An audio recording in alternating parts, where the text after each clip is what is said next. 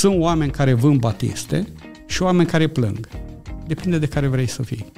Uh, când vine vorba de calitate, mi se pare mie că problema noastră a românilor e că nu avem neapărat uh, o cultură a calității produsului. Trebuie să fii foarte atent că banii vin și pleacă. Ei din orice împrejurare, dar uh, ei sunt o materie vie, care vin, pleacă.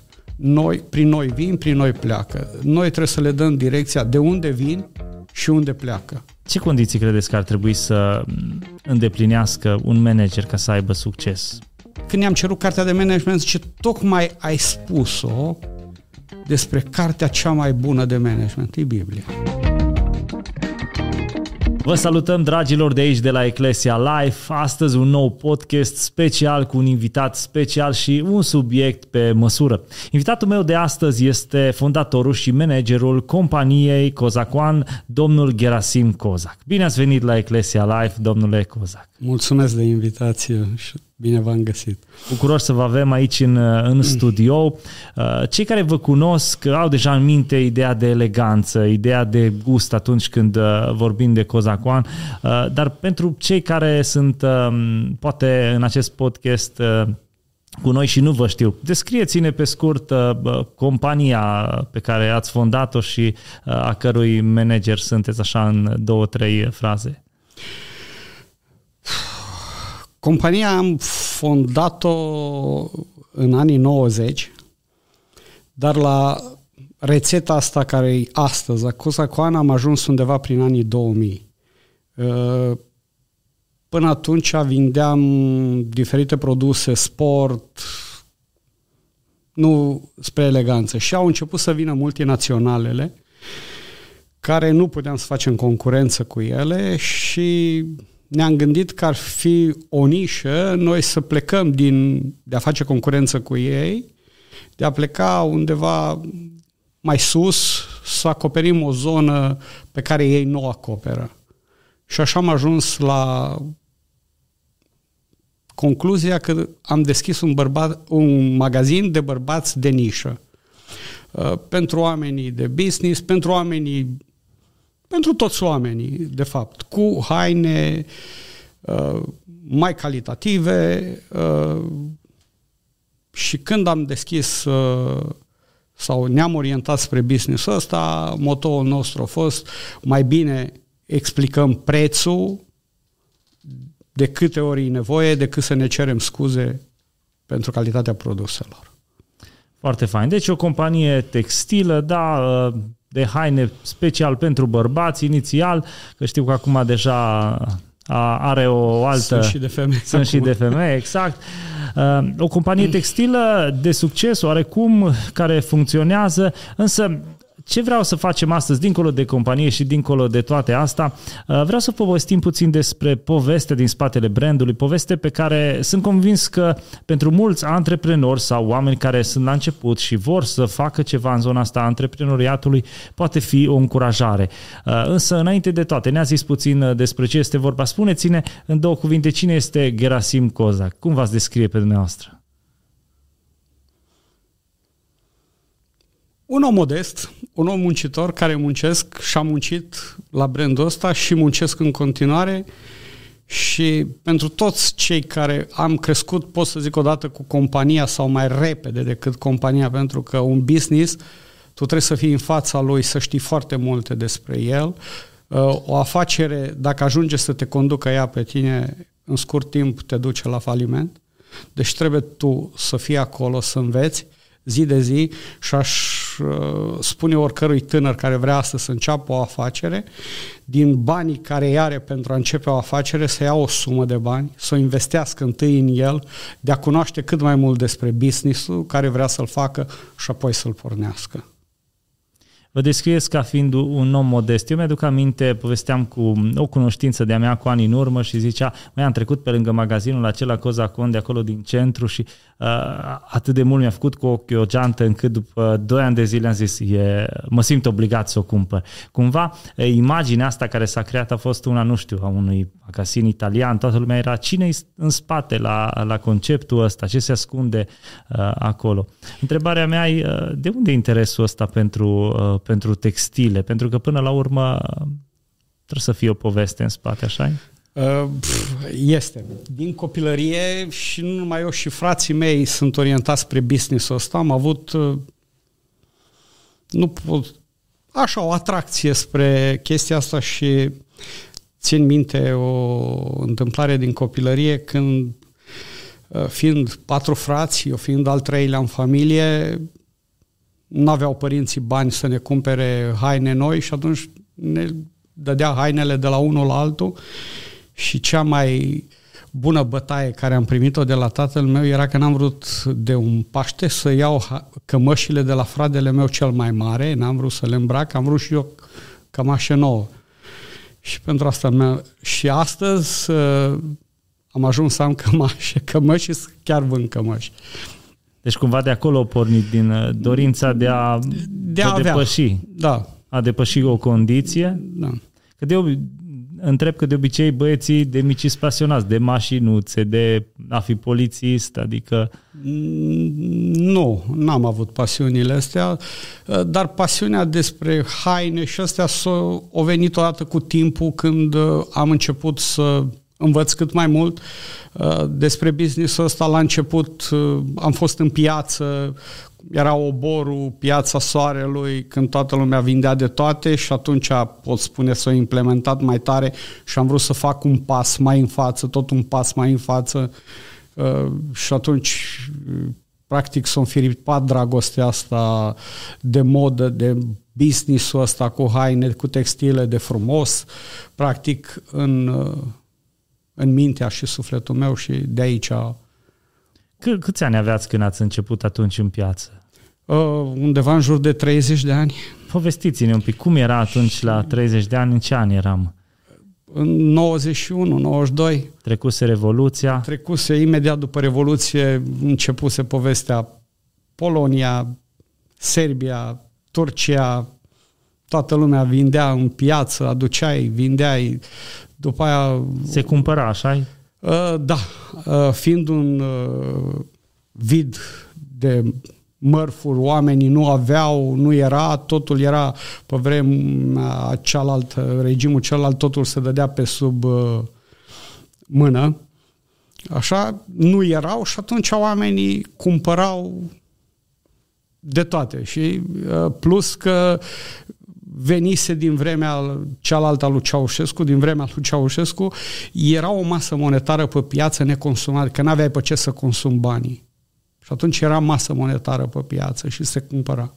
Și ați, atunci ați intrat cu, cu produse textile pe piață. Da. Cum ați fost? Povestiți-mi un pic așa primele experiențe. Primele experiențe au fost, prima dată trebuie să faci bani, ți minte, am luat diferite produse, ne-am dus în Serbia, din Serbia am făcut mărcile, cu mărcile am mers în Turcia, din Turcia am adus marfă, am vândut-o la obor și tot. Așa a fost o chestie. Polonia, Turcia, așa era.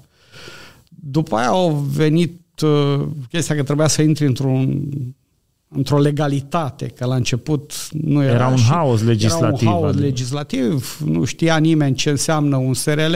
La început era un, am avut un PFA și apoi ușor am ajuns la SRL și uh, deci, practic, imaginea asta a magazinului de lux care azi îl aveți s-a concretizat uh, în timp. În timp. Uh, ideea mai concret, mergeam cu soția mea și aduceam marfă din Italia mm, și aveam diversi... Mie îmi plăcea să-mi cumpăr produse, să mă îmbrac. Și îmi cumpăram diferiți pantaloni, cămăși, sacouri și aveam prieteni care mă rugau să le aduc Uh, nu erau telefoane mobile, nu erau și sunam de la de prin Italia să, să măsoare, să-i aduc și atunci odată pe drum zic dacă tot ni se cere, înseamnă că ar fi o oportunitate de a deschide un magazin numai de bărbați. Și deși la început a fost foarte greu, uh, Uh, așa de bine ne-o mers încât în vreo șase luni n-am mai putut nici angaja să avem, o trebuie să lucrăm zi de zi noi, că uh, era ceva nou.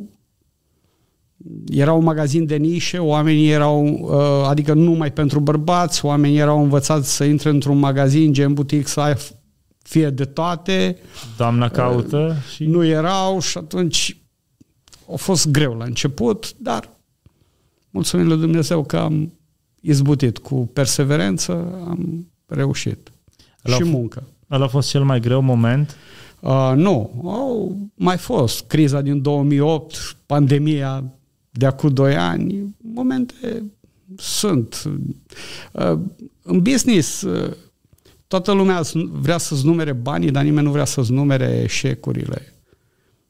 Ori ca să ajungi la o rețetă, ai multe eșecuri. Multe. Nu cred că ex- există un om de business care poate să spună că nu a avut eșecuri, n-ai ajuns în niște puncte în care ai zis renunț, nu mai pot, uh, dar te-ai trezit dimineața și ai luat-o de la capăt, ai căutat uh, soluții și eu am o lozincă foarte simplă, există o problemă. Ai o soluție la problemă? Dacă ai, acționează. Dacă nu ai, așteaptă să treacă. Cheia va trece. Deci, practic, în felul ăsta ați uh, gestionat eșecurile. Uh, da. Ok, acum... În, în business, iar, uh, trebuie să fii foarte atent că banii vin și pleacă. Ei din orice împrejurare, dar uh, ei sunt o materie vie, care vin, pleacă. Noi, prin noi vin, prin noi pleacă. Noi trebuie să le dăm direcția de unde vin și unde pleacă. Și atunci dacă banii îți vin de aici, uh, trebuie să îi direcționezi să-ți aducă din nou un profit. Nu să îi pui în active pasive de unde nu mai vine nimic și atunci te îndrepți ușor, ușor spre dezastru. Uh, ziceați că e un magazin de nișă și așa și este până la urmă. Uh, care a fost strategia sau uh, cum ați văzut concurența cu multinaționalele? Pentru că până la urmă foarte multe companii în România s-au închis după o perioadă, au venit, s-au lansat, a fost un boom și în momentul în care au apărut multinaționalele din afară, din vest, majoritatea s-au stins. Da, pentru că uh, trebuie să, să te duci, încă un moto al nostru a fost de a nu minți clientul, de a-i justifica prețul, uh, produsul, produsul are un preț, de exemplu bumbacul. Uh, dintr-o floare de bumbac sunt undeva la 14 extracții. Cu cât crește numărul de extracții, scade prețul bumbacului. Așa este. Și atunci tu trebuie să știi o cămașă ce tip de bumbac e și ce preț are. Ori, multi alții, uh, ei crezând că fac să concureze și ei, văzând că alții dau un produs ieftin, s-au dus și ei spre ieftin să-l dea, dar oricum tu nu poți să concurezi cu ei. Uh, țin minte că era o firmă în Cluj care ne făcea tricouri și la un moment dat, la o multinațională, am găsit aceleași tricouri cu o diferență de 5 lei față de... Atunci a fost punctul care am luat iară hotărârea, 5 lei diferența între cât cumpăram noi produsul și cât îl vindeau ei. Și am zis, wow, ce se întâmplă? Și vorbind cu ei, am zis, măi, ori îmi dați mie prea scump, orice. Și omul mi-a explicat, ă, da, el are 187 de magazine în Europa, îmi comand 187 de serii, pe diferite culori, pe 7-8 culori și îmi dă o comandă mare și prețul mi-l face el, nu îl fac eu. Tu comanzi puțin și ăsta e prețul. Deci era vorba de același tip de tricou, de același, același tip furnizor, de tricou, da, tot. Același furnizor. Deci ă, cantitate și atunci nu poți. Și atunci ne-am orientat spre, spre partea asta mai, mai high class, să-i spun așa, dar cu ideea de a nu scădea calitatea produsului și de a nu ascunde nimic. Și clientul, în timp, ori și cine își dă seama despre calitatea unui produs. Și atunci, decizia e a lui de a cumpăra de la noi sau de a cumpăra din altă, din altă parte. Uh, când vine vorba de calitate, mi se pare mie că problema noastră a românilor e că nu avem neapărat uh, o cultură a calității produsului. Cum ați reușit să, să le explicați, să-i convingeți uh, de faptul că, într-adevăr, hainele care le vindeți aici, în magazin dumneavoastră, sunt de o altă calitate la un alt nivel față de cele care le găsesc poate în altă parte? Stăm foarte mult în magazin și explicându-i omului de fapt că pe, pe noi, uh, de fapt pe client nu-l interesează cât de mult te știi tu despre produs, ci cât de mult îți interes, te interesează pe tine de banii lui din buzunar.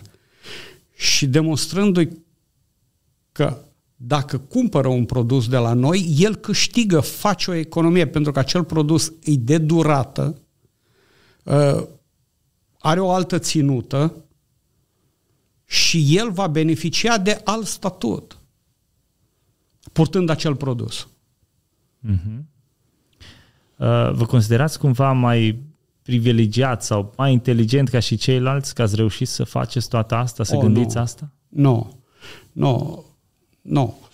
Uh, iar aici eu zic că este o mare diferență între a fi deștept și a fi inteligent sau înțelept. Și Biblia zice, cereți înțelepciune, nu deșteptăciune. Un om deștept, am avut cu toții în clasă colegi care erau premianți și în momentul în care au terminat uh, școala, li s-a luat cartea, uh, au ajuns pe nicăieri. Uh, ei oameni au fost deștepți, dar nu au fost inteligenți. Un om inteligent, un om înțelept, caută tot timpul soluții la problemele existente. Deci cumva faptul că ați ajuns aici a fost că ați fost activ, că ați văzut partea plină a paharului, ați încercat să căutați soluții? Uh, da, pentru că uh, în viața asta noastră eu caracterizez lumea în două tipuri de oameni. Sunt oameni care vând batiste și oameni care plâng. Depinde de care vrei să fii. Și care e diferența între cei doi? Păi unul plânge și ălalt îi vinde batistă. Care câștigă? Care plânge sau care vinde batistă? Am înțeles ideea. Ce condiții credeți că ar trebui să îndeplinească un manager ca să aibă succes? Probabil să uită oameni la noi care vor și ei să ajungă să vândă batiste, nu doar să plângă și zic, băi, vreau să învăț de la cei care au reușit deja așa cum am spus la început, să ia o sumă de bani, să investească în el, să ceară sfaturi. Credeți că poate lua, scuze că vă întrerup, credeți că poate lua o sumă pe care nu o are deja? Uh, s-ar putea și așa, că sunt oameni care, uh, de exemplu, dacă te duci și ceri un sfat sau un ajutor de la un om de business care a reușit, Uh, nu cred că o să te refuze, să nu ți-l dea, numai la noi să percepe altceva. Dacă e om de business, mă duc să-i cer bani. Știi? Nu, nu să mă ajute cum să ajung și eu. Uh, să poate și, și rețeta asta. Deci, prima dată să ia niște bani, să investească în el, uh, apoi... Eu așa sfătuiesc pe toată lumea. Și apoi să vadă că s-ar putea businessul la care el s-a gândit să nu-l mai înceapă. Știm foarte multe despre business, S-ar putea să vadă că ori nu-i se potrivește, ori nu-i de el, ori să găsească o altă solu- soluție și să înceapă un alt business. Uh, eu dau un exemplu. SRL-urile toate sunt la fel. SRL-urile toate au același statut, ISRL. Exact așa sunt și mașinile. Au foarte multe branduri de mașini, fac mașini pe aceeași platformă. Dar nu au același preț. Uh, dau un exemplu pe aceeași platformă să face și Touareg-ul și Porsche-le, ca ea. N-au același preț. Depinde ce să pune în interior, dotările sau ceea ce să pune în el. Exact așa e și la SRL. Depinde ceea ce pui în el. Au aceeași platformă, dar depinde ceea ce pui în el. Și asta pleacă de la dezvoltarea ta, de la de cine la, ești tu. Trebuie să te dezvolți și tu odată cu compania sau să cunoști uh, Uh, până în cele mai mici detalii produsele sau ceea ce tu vrei să vin sau ceea ce vrei să faci sau ce trebuie să știi uh, despre ele, modul de fabricare, modul de obținere a materialului sau a altor. În cazul meu, cum e o fabrică de bumbac, cum să țese, cum țesăturile, cum, care e deosebirea între o cămașă bună sau nu, care poate să, după ce poți să cunoști o cămașă bună, e simplu, oricine poate să o cunoască, să pună degetele la gulerul ei și pe un centimetru și să vadă dacă are între 8 și 12 împunsături. Aia e o cămașă calitativă. Pentru că unele sunt cu sute așa păsărite, e normal că manopera e alta, că o trage rapid, ă, sau calitatea materialului, etichetele de multe ori, eu am văzut, nu vreau să dau nume, etichetele de multe ori s-ar putea să nu reflecte realitatea. Uh, la mulți. Și atunci tu trebuie să știi ca vânzător de textile, când ai pus mâna pe un material, tu trebuie să știi că e bumbac sau e amestec. Îi lână sau e poliester. Deci cumva să facă un research ca să nu fie păcălite de să piață. Nu, că tu la rândul tău ești păcălit și la rândul tău spui uh, povestea greșită cumpărătorului tău care rămâne dezamăgit de produsul tău după aia și s-ar putea tu să fii sincer sau dau un exemplu. Am văzut în comerț costume cu etichetă S160 la 1000 de lei. Cum poate să fie un costum cu s 160 când un metru de material costă undeva între 33, 35 și 50 de euro? Costă materialul. Într-un costum intră 3,2 metri de material. Unde sunt furniturile, unde e manopera, unde e transportul, unde e uh, beneficiul comerciantului, unde sunt toate astea. Nu e real. Adică ceva nu e în regulă. Și atunci nu e aceeași țesătură acolo. E doar etichetă. Deci să ia niște bani, să investească în el, să facă un research, să studieze piața și mai apoi probabil să acționeze sau ce mai spunem să facă? Să acționeze în direcția în care el uh, s-a gândit. Mm-hmm. În opinia noastră, care credeți că e cea mai bună carte de management? Care ați citit-o? Ho, Aici am o poveste. Fiind într-un seminar, o conferință cu Brian Tracing, uh, am pus și eu aceeași întrebare. Uh, vorbeam despre vânzări și am ajuns la concluzia că uh, cea mai veche meserie e vânzarea. Adică de când ne-am născut, s-a vândut. De când ai un copil mic, când începe cât de cât un pic începe vânzarea, încep să negociez cu el, e tot vânzare, că uh, dacă mănânci asta, îți dau aia, dacă faci aia, îți dau aia. Deci facem toți, fără să ne dăm seama, zi de zi, o vânzare. Vânzarea, o definiție a vânzării e simplă. Uh, oferirea unui produs, finalizat cu încasarea lui.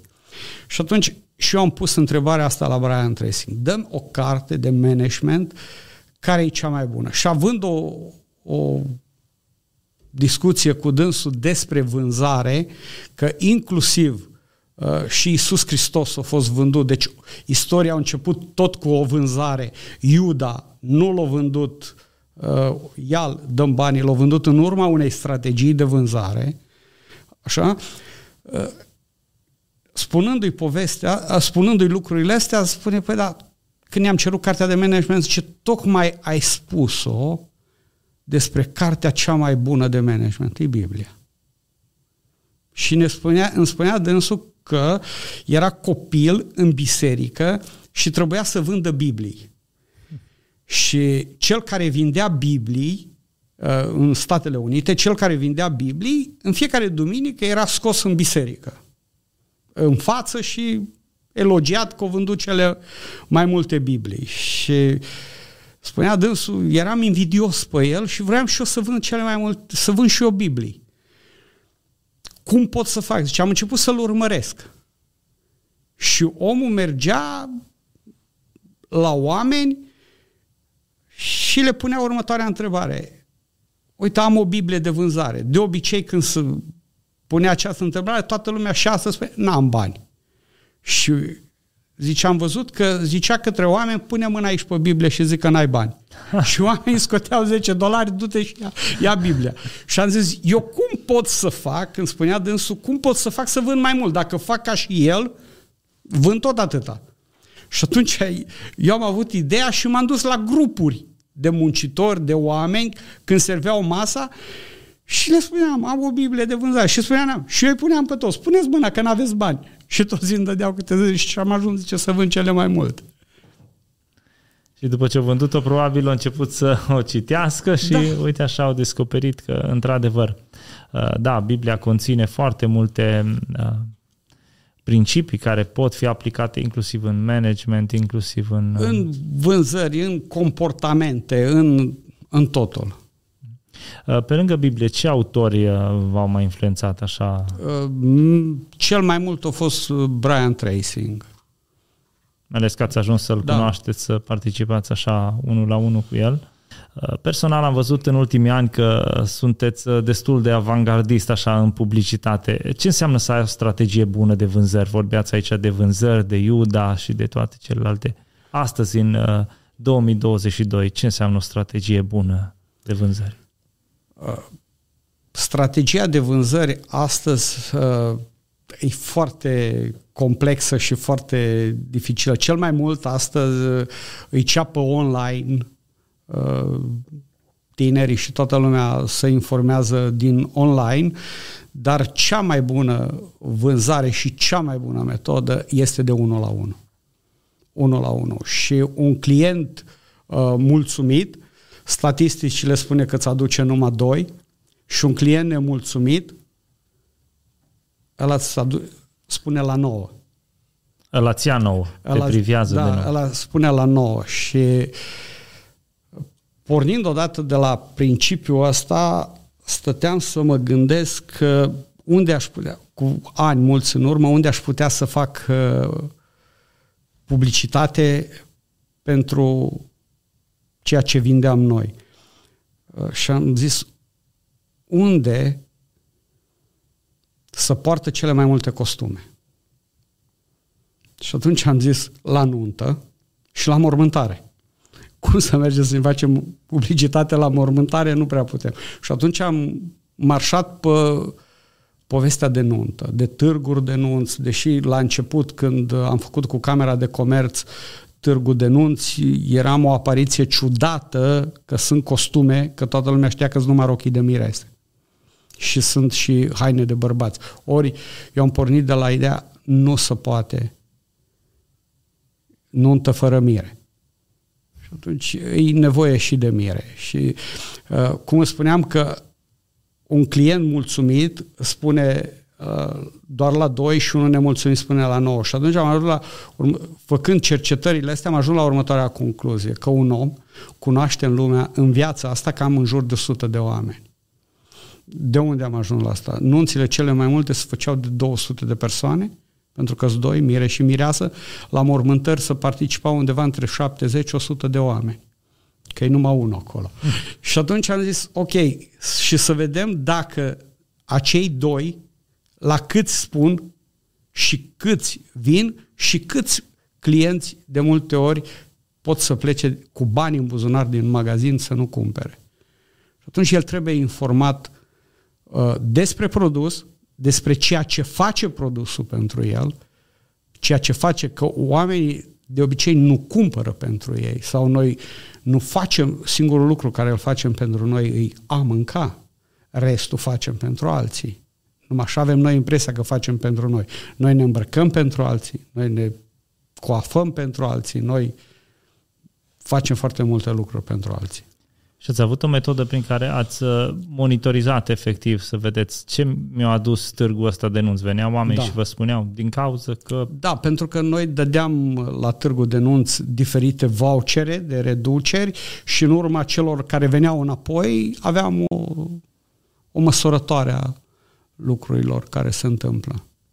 Da, vorbeam de manager și de ideea de vânzări din perspectiva asta a antreprenorului, dar acum aș vrea să vă întreb și din cealaltă perspectivă. Cum credeți că ar trebui să comporte un angajat? Care credeți că ar trebui să fie lucruri de care el trebuie să țină cont? Eu le-aș recomanda să citească pilda vierului și să o citească de câteva ori și să vadă și să nu cârtească, dacă el s-a înțeles pentru un anumit salariu, zicem, nu-i treaba ta cât îi dă la celălalt. Dar la noi, în România, e treaba lui cât îi dă, deși la început el a acceptat și e mulțumit cu cât o primit, dar după aia devine treaba lui cât primește celălalt, nu cât primește el. Dar dacă citește pilda vierului de 10 ori, înțelege. Deci cumva îl trimiteți la Biblie. La Biblie, da. Foarte bine. Um, mă gândeam la ideea asta de mișcare și de lumea în care suntem.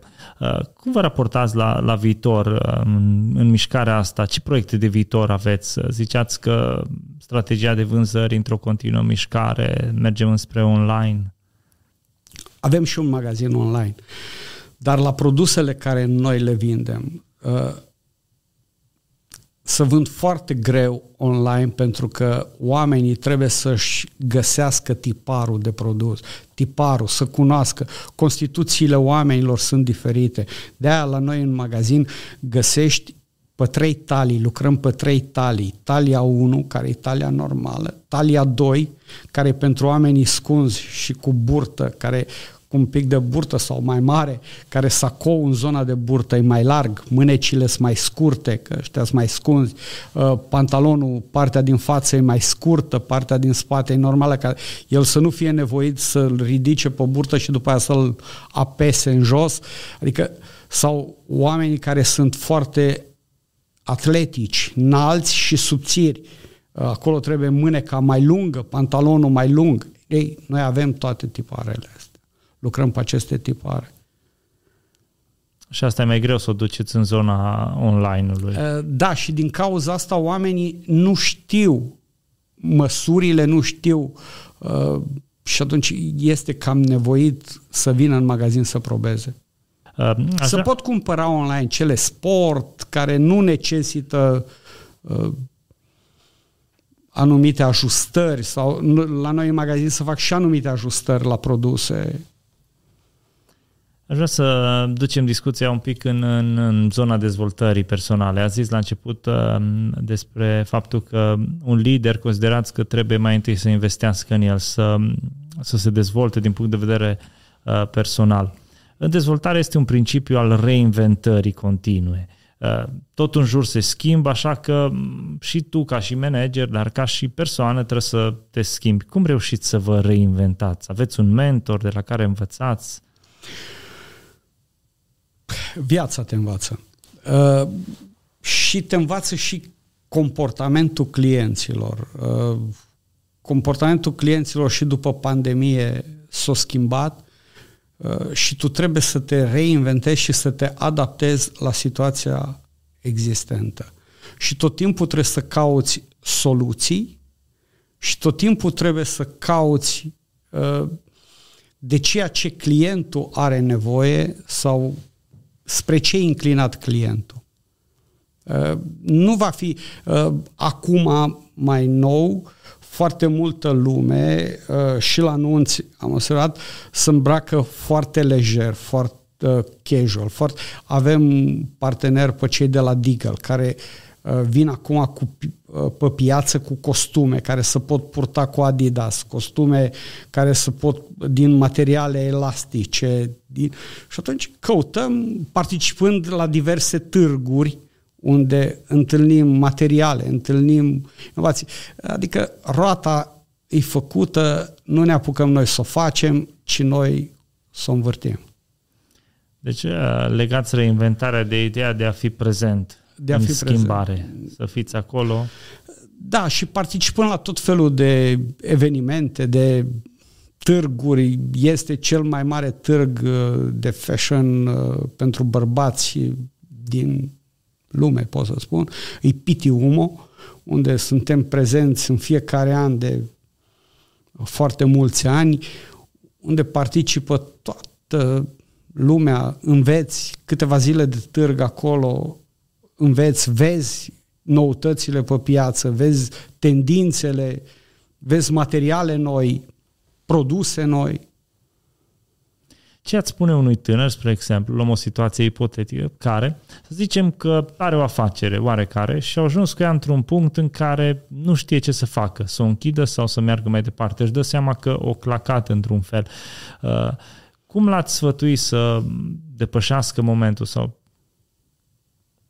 ce l-ați sfătui în momentele alea? Trebuie făcut o analiză foarte serioasă din ce cauză s-a ajuns aici. Uh, pot să fie produsele, adică foarte multă lume pleacă, chiar dacă îți deschizi astăzi o langoșerie, uh, trebuie să-ți faci o organigramă a firmei. Ca mâine, dacă ai nevoie de două langoșerii, să știi exact unde și ce, pe ce posturi să angajezi. Uh, fără o strategie de uh, o organigramă a firmei, nu prea poți să reușești. Uh, mă mai întâmpl cu ideea, oare câți să-mi angajez, mă întreabă cineva, oare câți oameni ar trebui să-mi angajez la magazin? Uh, ți-o dă cifra de afaceri, câți oameni trebuie să-ți angajezi și cât să-ți poți permite să angajezi sau cât e nevoie să angajezi. Și atunci tu trebuie să ai, să știi cine, de unde cine e transportatorul, cine îi produce. Deci să ai organigrama firmei. În momentul în care uh, știi exact uh, că tu vrei să te dezvolți în pasul următor, știi exact unde și cum și cât trebuie să, să angajezi. Uh, am citit odată o povestioară aici legat de chestia asta că uh, erau doi frați care vindeau cuie de pantofi și le mergea așa de bine încât au început să se dezvolte și au mai angajat pe un verișor, au mai angajat pe o nepoată și la un moment dat au început să vie reclamațiile la cuie înapoi că nu erau bune, nu erau... Și atunci cine le-a făcut? Cine... Până când și-o dat seama că, de fapt, stai, noi producem toți, dar nu răspunde nimeni. Și atunci cineva trebuie să răspundă. Fiecare trebuie să aibă uh, ceea ce trebuie să facă într-o companie. Deci înseamnă că dacă întâmpină cineva un blocaj în compania lui, ar trebui să o ia printr-o analiză serioasă, să se uite în organigrama aia, să presupunem că există. Da, dar trebuie să analizeze și pe el. Trebuie să-ți analizezi furnizorii, uh, clienții și să vezi de ce ai ajuns aici. E exact ceea ce spuneam înainte cu acea platformă de mașini. Ce pui pe ea? Că e aceeași platformă, dar ce pui pe ea? Știu că sunteți uh, un om care crede în Dumnezeu, un creștin uh, practicant. Cum credeți că putem pune pe Dumnezeu uh, și afacerile, să le, să le punem împreună? Uh, foarte bine. Uh, Totul cu Dumnezeu. Totul începem cu Dumnezeu. Totul prin Dumnezeu. Uh, nu putem spune că noi suntem, eu sau nu știu, sunt mai deștept sau mai puțin deștept decât celălalt. Nu, ceea ce sunt, sunt pentru că aici m-a așezat Dumnezeu. Și sunt pentru că așa vrea Dumnezeu. De ce? O știe El. De ce sunt aici? Sau de ce trebuie să fac asta? o știe el. Și îți dau un uh, exemplu, prin anii 90 aveam o, că Dumnezeu de multe ori are grijă de banii noștri și de noi cum noi nu știm să avem. Și în anii 90 am vrut să încep un business, aveam o sumă bună de bani și am vrut să încep un business porci și pământ. Și căutam uh, să închiriez grajduri, să cumpăr, să cumpăr teren, să fac și oriunde mergeam, săptămâna trecută s-o vândut. Uh, nimic. Și țin minte că m-am dus la Variașul Mic și era un graj de închiriat. Și îmi spunea președintele, nu putem fără adunarea generală. Zice, veni săptămâna viitoare la adunarea generală. Și m-am dus la adunarea generală și acolo trebuia să fie tot 100% de acord. Și au venit, zice, spuneți ce vreți să faceți. Și era un graj de viței. Și eu am zis că îl modific să cresc porci. și niște femei mai în vârstă, au zis, domne, asta ne strică grajdul, da, dacă nu-i măr porci și rămânem fără grajd. Nu suntem de acord. Și nu a fost de acord și am venit acasă foarte supărat și am zis, Doamne, chiar nimic să nu-mi iasă în business, chiar nimic, nu mai fac nimic. Și au trecut câțiva ani de zile și am văzut odată la televizor că era o criză cu porci, că nu mai aveau ce face cu ei și dădeau pe aia mici la ea mari să-i mânce sau invers ca să salveze șeptelul de, de porci. Nu aveau cu Și atunci m-am trezit și am zis, Doamne, cum ai știut tu să ai grijă de banii mei și eu am vrut să-i arunc. De providența lui Dumnezeu. Da, și eu îi pierdeam. Și eu insistam. am întrebat asta despre um, legătura între afaceri și Dumnezeu, că sunt oameni care uh, consideră nu poți să faci o afacere, să o duci la succes dacă nu treci peste principiile lui Dumnezeu, adică dacă nu sacrifici acele principii. Uh, Uh, gen uh, să minți, pentru că până la urmă ziceați de etichetă, poate îți minciuni mărunte prin omisiune, nu scrie acum exact ce e acolo și așa mai departe. Nu, ți-am spus și la început că eu am pornit și de la asta să nu minți clientul, să-i spun și am cămăși care sunt în amestec și spun că sunt în amestec și au prețul ăsta, care sunt non-iron bumbac care sunt prețul ăsta și care sunt bumbac sunt prețul ăsta. Uh, nu aș fi de acord pentru că îl minți o dată de două, de trei, de cinci ori, nu merge la infinit. Nu merge. Și uh, cred că principiul creștin cu businessul uh, cred că să întâlnesc foarte bine și cred că duc la succes și știu foarte mulți oameni creștini care sunt la succes și uh, am avut chiar discuții cu oameni necreștini și îmi spunea că bă, o să vin și eu la voi la biserică că mă învățați să faceți afaceri sau că tăți să aveți afaceri. Pentru că Dumnezeu ne-a spus că noi vom fi cap, nu coadă. Și eu cred tare în chestia asta. Și când îl iei în serios pe Dumnezeu, nu poate fi decât o treabă serioasă. Da, și nu cred că trebuie să faci, să minți sau să faci compromisuri care să vină în contradicție cu legile lui Dumnezeu. E, acum, după anii care au trecut așa peste dumneavoastră în business și în toate astea, dacă ar fi să dați o definiție a vieții, cum vedeți viața acum? Frumoasă. Viața e cu etapele ei. Și viața fiecăruia eu o împart exact așa ca și cele patru anotimpuri. Primăvara, suntem copii, creștem, ne dezvoltăm, vine vara, când începem să ne facem familie, începem să facem fructele, rodul, vine toamna, când culegi roadele care le-ai făcut vara și așa va fi iarna. Așa va fi bătrânețea. Ori dacă ars niște etape de genul ăsta, am întâlnit oameni care acum la bătrânețe, nu de mult am avut discuție cu cineva și să plângea că e singur la 78 de ani și el are șase copii și zic și copiii păi ce să fac aici? Le-am spus să plece afară să-și facă un viitor.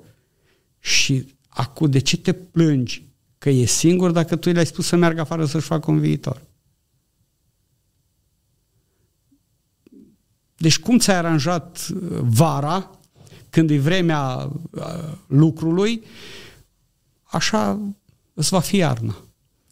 Toți facem greșeli în vara vieții noastre, să o numim așa cum ați împărțit-o. Uh, care ar fi greșelile din tinerețe pe care nu le-ați mai repeta astăzi, dacă ați, ar fi să menționați câteva?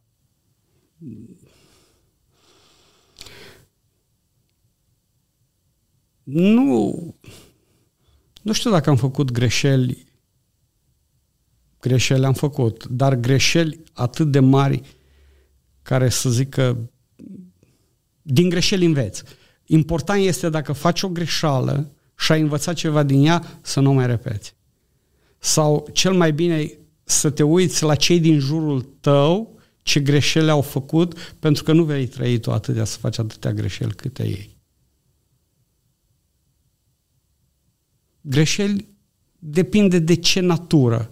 Cu toți am făcut greșeli, dar depinde de ce natură iei greșelile. poate să, să o numim în zona asta decizională. Poate au fost decizii pe care le-ați luat și ziceți, băi, m-am dus într-o zonă în care n-aș fi vrut să ajung.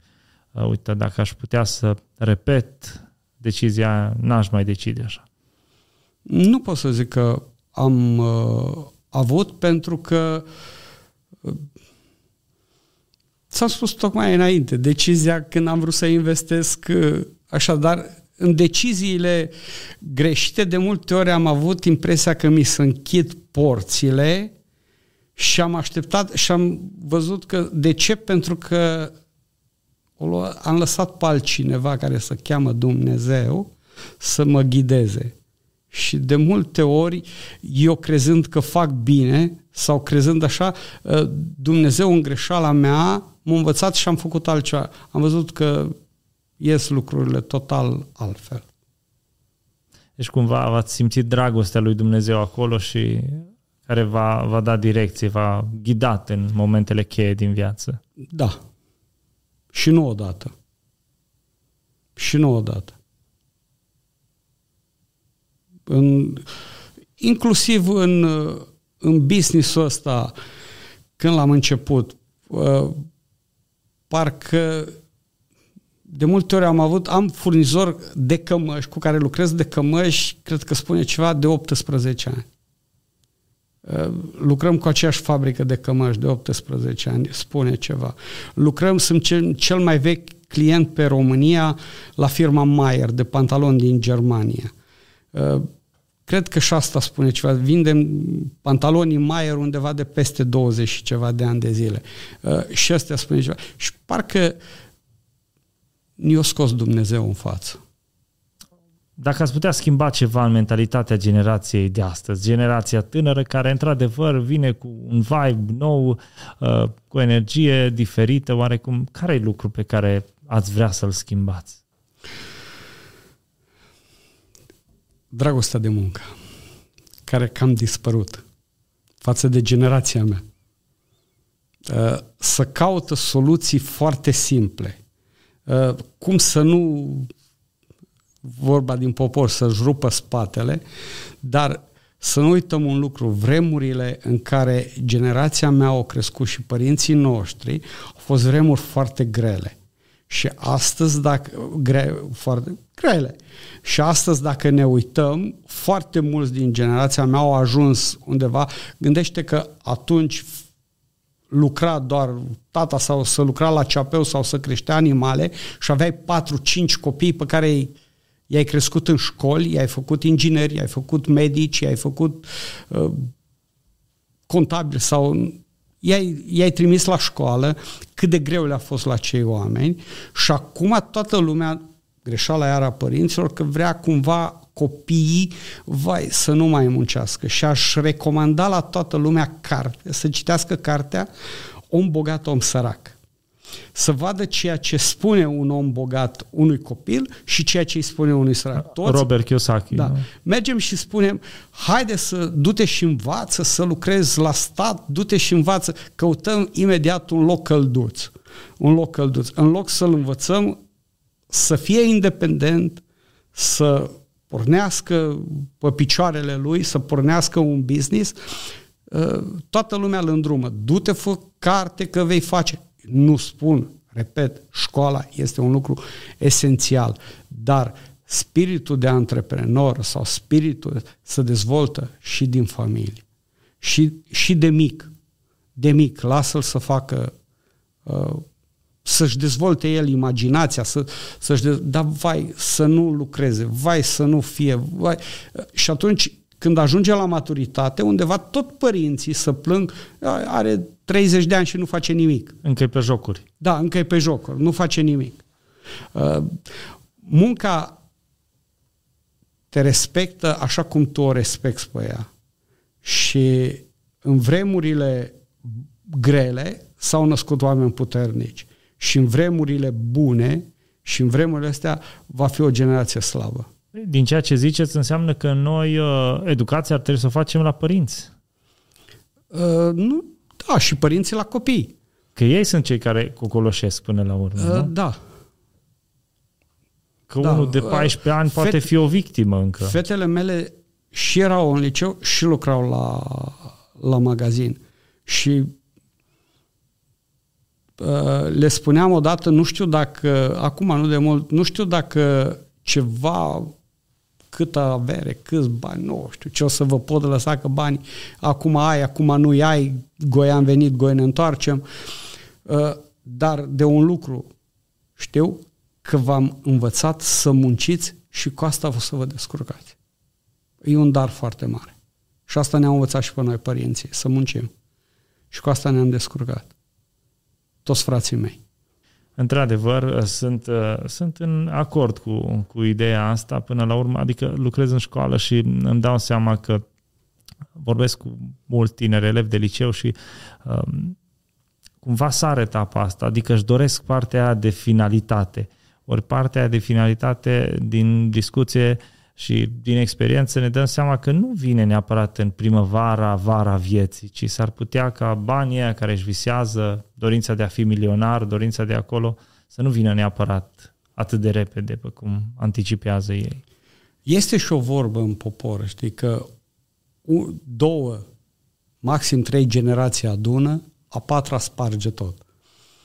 Uh, tocmai din cauza asta că fiecare generație, prima adună, să trudește greu, a doua vrea să fie mai bine la a treia și a treia vrea să fie și a patra nu mai muncește nimic și sparge tot. Pierde tot. Uh, și cred că dacă stai un pic și te gândești, găsești acele persoane și îmi dai dreptate că așa se întâmplă. Este un sâmbure de adevăr. Nici o vorbă populară nu pleacă de nicăieri, așa numai să fie.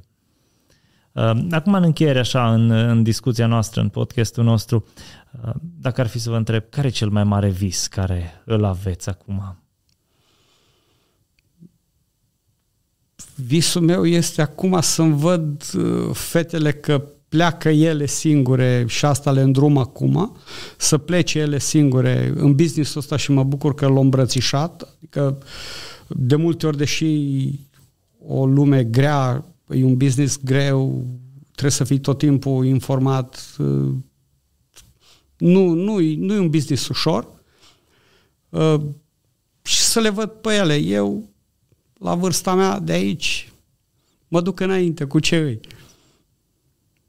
Și pentru cei care ne-au ascultat și au fost cu noi până acum la, la sfârșitul acestei, uh, acestei discuții, care ar fi un gând de încheiere pentru ei? Ceva care aveți pe suflet și a zice, nu vreau să închei până nu le spun asta să aibă încredere în ei, să ai încredere în familie și să ai încredere în Dumnezeu. Și de ce Dumnezeu? Pentru că Dumnezeu ține în mână toate lucrurile.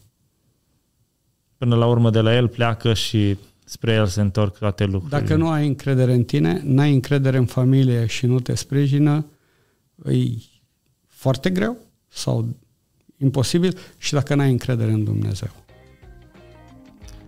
Domnule Coza, vă mulțumesc că ați fost împreună cu noi aici la Ecclesia Live. Apreciez uh, lucrul acesta. Dragilor, vă mulțumim că ați rămas cu noi până la sfârșitul acestui podcast. Nu uitați să dați un share, un subscribe dacă n-ați făcut-o deja și ne vedem data viitoare din nou aici pe canalul nostru Ecclesia Live. Pe curând!